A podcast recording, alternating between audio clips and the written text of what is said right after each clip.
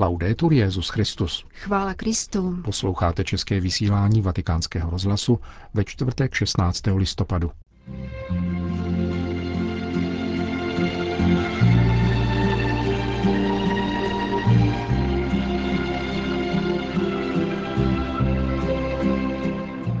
Boží království neroste díky pastoračním plánům, níbrž působením Ducha Svatého, kázal papež František při raním v kapli domu svaté Marty.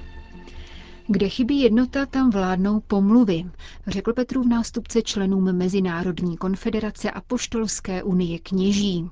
K pokojné diskuzi o konci pozemského života vyzval svatý otec účastníky sympózia organizovaného Světovou lékařskou asociací a Papežskou akademií pro život. Pořadem provázejí Milan Glázer a Jana Gruberová.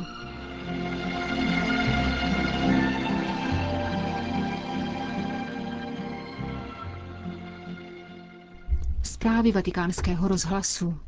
Vatikán. Boží království není divadlo či karneval a nemiluje reklamu. Roste působením Ducha Svatého a nikoli díky pastoračním plánům, kázal papež František při raním v kapli domu svaté Marty. Komentoval dnešní evangelium, ve kterém se farizeové ptají Ježíše, kdy přijde Boží království. Jednoduchá otázka, která vychází z dobrého srdce a často se vyskytuje v Evangeliu, zdůraznil v úvodu svého mílie Petrův nástupce. Zmínil v téže souvislosti Jana Křtitele, který si ji kladl ve vězení a vyslal svoje učedníky za Ježíšem, aby se jej zeptali, zda je tím, který má přijít, anebo je třeba čekat nikoho jiného. A nebo jindy, pokračoval papež, je položena Ježíšovi nestoudným způsobem. Jsi-li mesiáš, sestup z kříže. Vždycky jde o pochybnost, o zvědavost týkající se příchodu Božího království. Boží království je mezi vámi, odpovídá Ježíš v dnešním evangeliu. Tato radostná zvěst se naplnila v nazarecké synagoze, kde Ježíš po přečtení úryvku z proroka Izajáše prohlásil, že se toto písmo dnes naplnilo. Jako zrno po zasetí roste zevnitř, tak Boží království roste ve skrytu mezi námi. Je skryté jako perla či poklad, vždycky v pokoře, pokračoval papež. Ma chi dà la crescita a quel seme? Chi lo fa germogliare? Dio. Kdo však dává růst této sedbě? Kdo ji umožní vzklíčit? Bůh, Duch Svatý, který je v nás. A Duch Svatý je duchem mírnosti, pokory, poslušnosti a jednoduchosti. On dává růst Božímu království, nikoli pastorační plány. Nikoli. Duch Svatý ve skrytu dává růst a až přijde čas, uzrává plod. Kdo zasel zrnko Božího království do srdce dobrého lotra, tázal si dále papež. Možná matka, možná rabín vysvětlující zákon. Potom patrně pozapomněl, až najednou duch ve skrytu umožnil, že vzrostlo. Boží království je totiž vždycky překvapením, protože je darem páně. Proto Ježíš v dnešním evangeliu vysvětluje, že Boží království nepřichází tak, že by se dalo pozorovat. Ani se nedá říci, hle, tady je. Není to divadlo, anebo hůře, jak se často myslí, nějaký karneval, zdůraznil papež. Regno di Dio non si fa vedere con la superbia, con l'orgoglio, Boží království se neukazuje v píše a domýšlivosti, nemiluje reklamu. Nýbrž je pokorné a tak roste. Myslím, že když lidé pozorovali Madonu, která byla s Ježíšem, ukazovali si na ní. To je maminka. Aha. Nejsvětější žena, ale skrytá. Nikdo neznal tajemství Božího království, svatost Božího království. A když stála pod křížem, lidé si říkali, chudák žena, její syn a takový zločinec. Chudera. Nikdo nic nevěděl.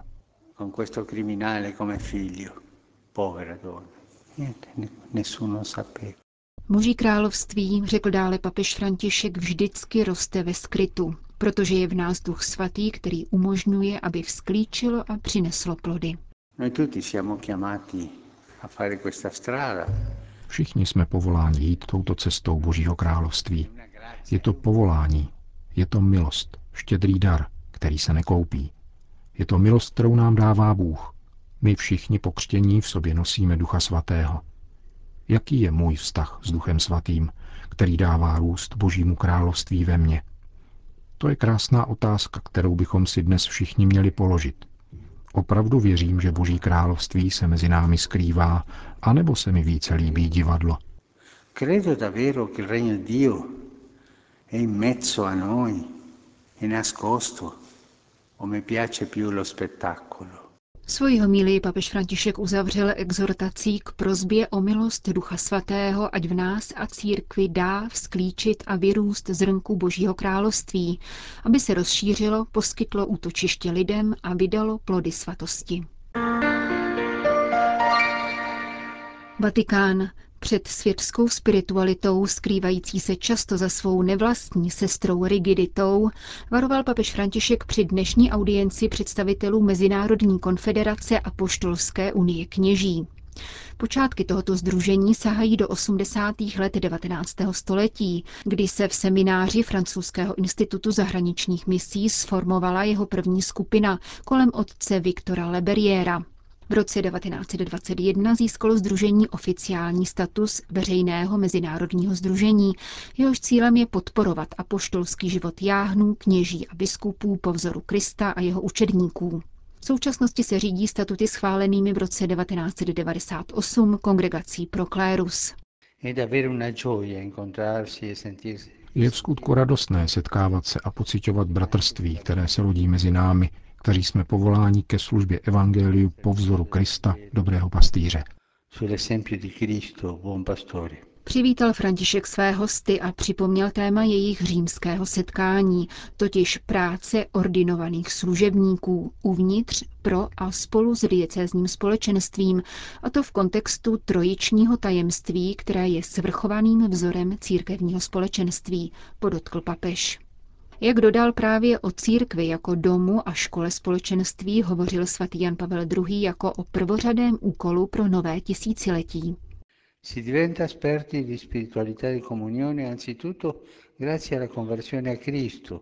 Odborníky ve spiritualitě společenství se stáváme zejména díky obrácení ke Kristu, poslušnou otevřeností působení jeho ducha a přijímáním bratří, jak dobře víme, plodnost apoštolátu nezáleží pouze na aktivitě a jakkoliv nezbytném organizačním úsilí, nebož především na boží činnosti.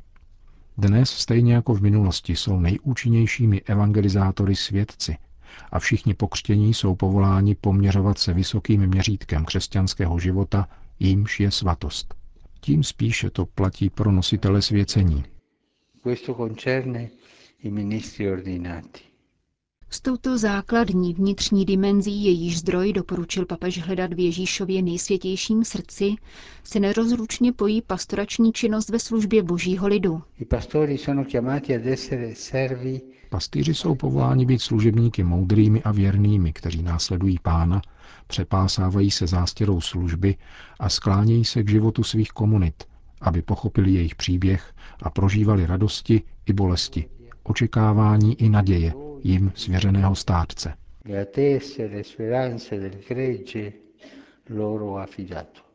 Právem zdůrazňujete, že svěcení služebníci získávají správný pastorační styl také kultivací vzájemných bratrských vztahů a podílem na pastorační cestě své diecézní církve. Kde chybí jednota, tam vládnou pomluvy a zákulisní řeči, varoval František. Pomluvy jsou jako červotoč, požírající tkanivo církve a jednotu mezi námi, dodal svatý otec. Každá místní církev má vlastní tvář a rytmus života a vyžaduje každodenní nasazení ve spolupráci s diecézním biskupem, zároveň však je svou povahou misionářská a v této dimenzi je zodpovědná za předávání evangelia všem národům, řekl Petru v nástupce. Vatikán. Jako při mnoha jiných příležitostech vyzval papež František také dnes ke klidu umírněnosti a serióznosti při diskuzích o otázkách, které často rozbouří množství emocí. Jedná se o konec lidského pozemského života, o kterém ve Vatikánu v těchto dnech diskutuje 130 odborníků ze třicítky převážně evropských zemí. Sympózium organizuje největší nevládní lékařská organizace Světová lékařská asociace, založená v roce 1947 a združující 85 národních lékařských společností, spolu s Papežskou akademií pro život. Poselství papeže Františka na konferenci přečetl kardinál Peter Turkson, předseda Úřadu pro službu integrálnímu lidskému rozvoji. V jeho úvodu papež poukazuje na značné klady nových terapeutických poznatků a techniky, ale také na dnešní možnost prodlužovat život za podmínek, za jakých by to v minulosti nebylo myslitelné.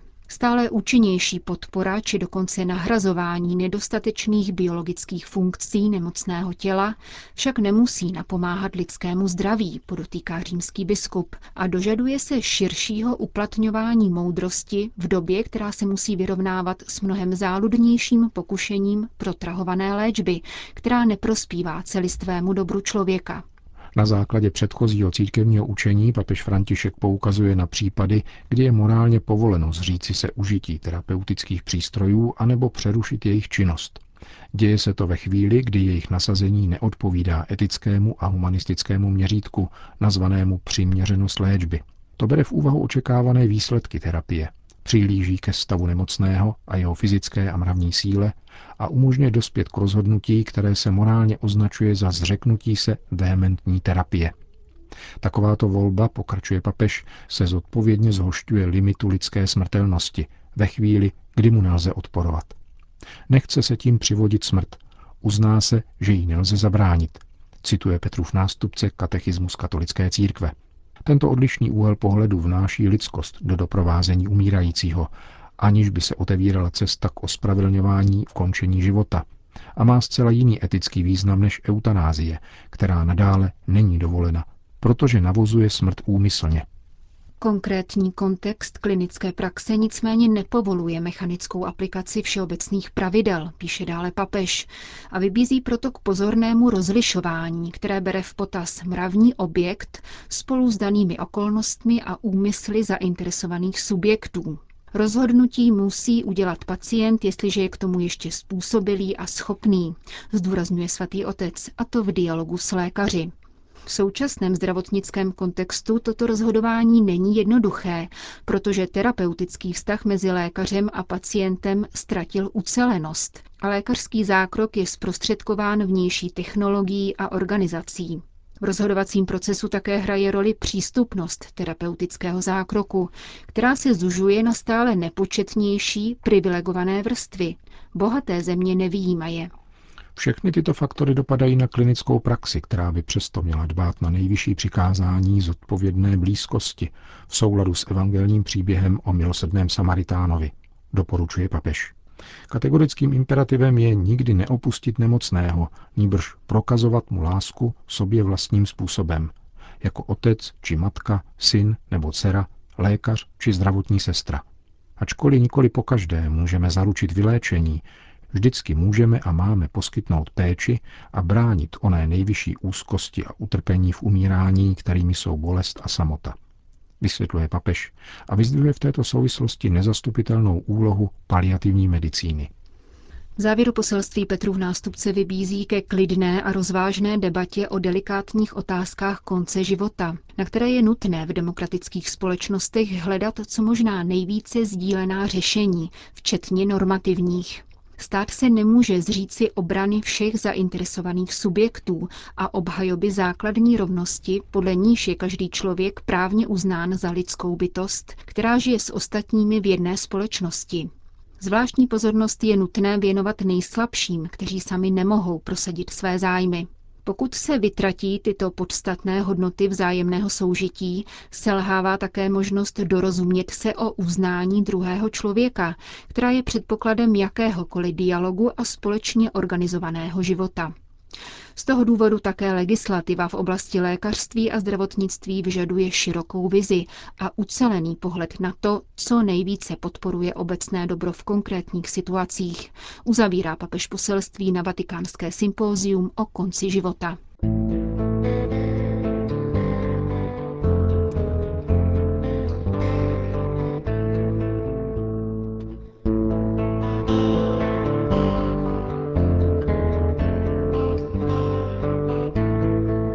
České vysílání vatikánského rozhlasu. Chvála Kristu. Laudetur Jezus Christus.